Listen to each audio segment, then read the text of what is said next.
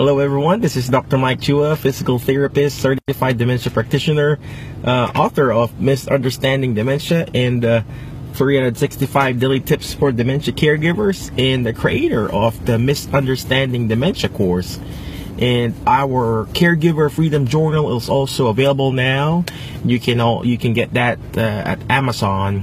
One way I wrote up up there, you know, running your own race. You know, a lot of uh, a lot of caregivers, you know, nurses, you know, uh, therapists like me, uh, even you as a caregiver for your loved one, we sometimes compare our patient, our loved ones, against to a different uh, different patient, you know, and we would always say, "Hey, why is your mom like this, and why is my mom is like that?"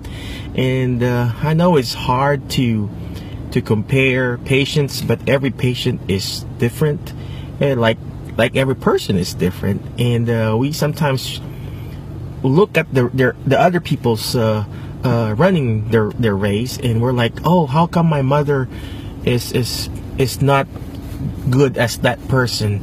And sometimes we just have to look, and uh, we just have to run our own race. And uh, last night when we went to church, our pastor said, you know, it's not where you're coming from, it's not where you're going to it's about finishing your race. And if you're at the end of the of the race right now, at the end of the road, make the most out of it. If you are taking care of your loved ones and uh, you feel like you're almost too tired and you're burnt out and you just want to give up, my challenge for today is to keep holding on because uh, my father passed away already. My mother is gone. How I wish I could just be with them one more day. I know it's hard, you know, I know it's very hard, you know, cleaning their behind, cleaning all this stuff, you know, and wiping and everything.